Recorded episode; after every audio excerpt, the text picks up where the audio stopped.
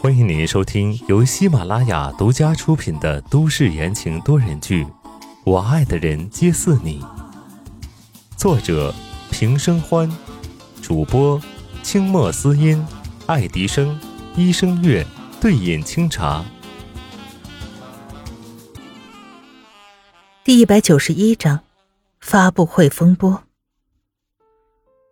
接下来有请宋氏集团的总裁宋时清先生。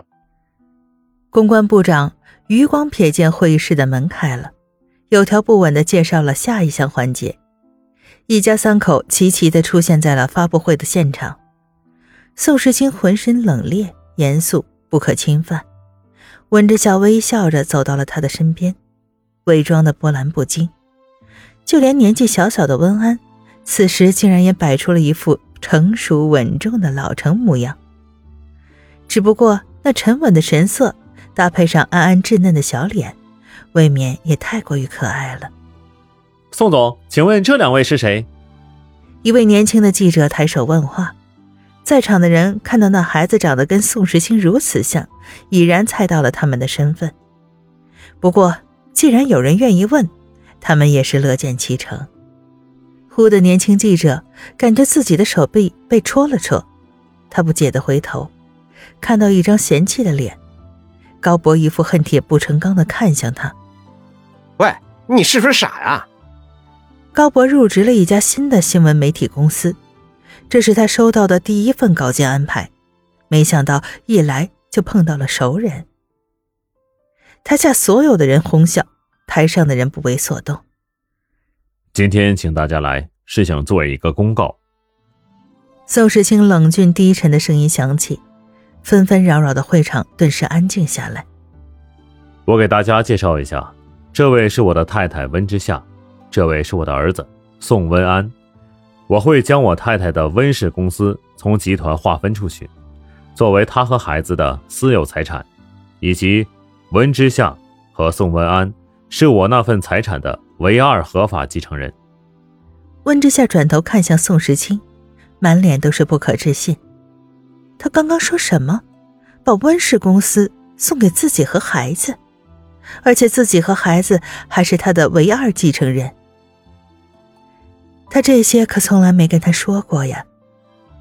宋时清的话无疑在平静的海面上丢下了一颗原子弹，全场都沸腾了。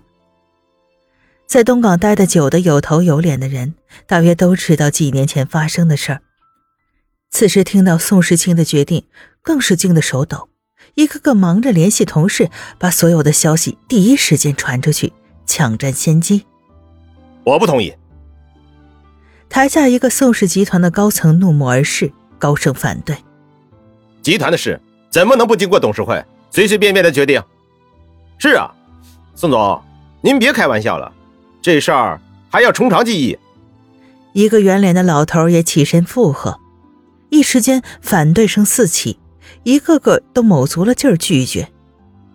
第一排的宋华生岿然不动，眼角闪过了一丝轻蔑。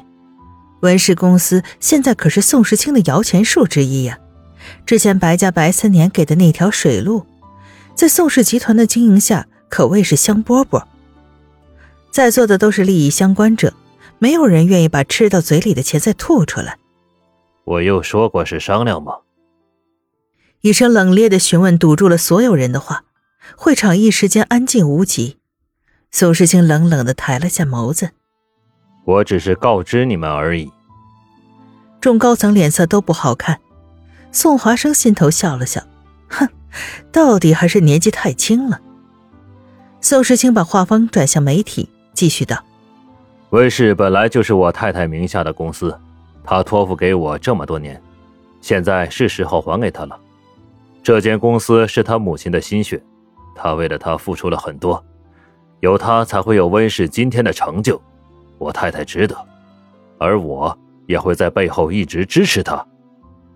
短短几句话，目的是告诉所有的人，这个公司他给定了。男人坚定不移，温之夏鼻头酸酸的，眼眶也湿润起来。他这是为了给自己和孩子一个仰仗，一个依靠，还有尊严。有了温氏集团公司，他就可以底气十足的进入大众的视野，而不是靠男人的妇女。他身上的标签也不仅仅只有宋时清的妻子。他为她想得如此周到，温之夏不由得紧紧的握住了宋时清的手，给予回应。如果不是碍于在场很多的媒体，他肯定会扑上去，狠狠的亲吻这个男人。因为现在是现场直播，所以此时在白家，江烟和白思年并坐在沙发上，旁边是正含着指头睡觉的白木，地毯上的江心远正坐在地上玩乐高。宋时清是个傻子吧？江烟毫不留情的吐槽。白思年瞬间懂了自家老婆在说什么，看了一眼俩儿子，附和道：“唯二合法继承人，他也不怕再生几个出来。”新闻里的直播还在继续，发布会现场开始进行记者问答，提问的问题大多是关于两个人的关系和未来的打算。宋时清一一作答，偶尔有对温之夏和宋文安提问的，但慑于宋时清的气场。记者们提出的问题都很温和。爸爸，我困了。小文安小声的冲着宋时清撒娇，透过话筒传遍了整个会场。可爱的小人儿，谁不喜欢呀？私底下的人发出了一阵善意的笑意。高博更是凑近了看宋文安，他常年奔波在战场上，见惯了生死，对于鲜活的小孩子极为喜爱。宋时清低笑，在场的女性听到这声音，纷纷惊呼：“耳朵都要怀孕了！”十分的羡慕温之夏。好了，今天就到这里，我太太和孩子都需要休息。宋时清说着，牵着温之夏，抱着宋文安，起身准备离开发布会的现场。底下一个记者大着胆子高声道：“哎，宋总，您和尊夫人还有令公子，能不能让我们拍点照片回去交差啊？”他这一说，其他人纷纷附和。温之夏笑了，点点头表示同意。放在平时，宋时清肯定直接走人了，但是今天关系到太太和儿子的初次亮相，于是他在台上摆好了姿势，配合着诸位记者。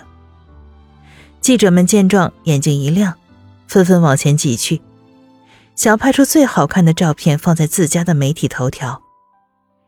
这时，突然会场的门口出现了一个白衣白裙的女人，她赤着脚，头发凌乱。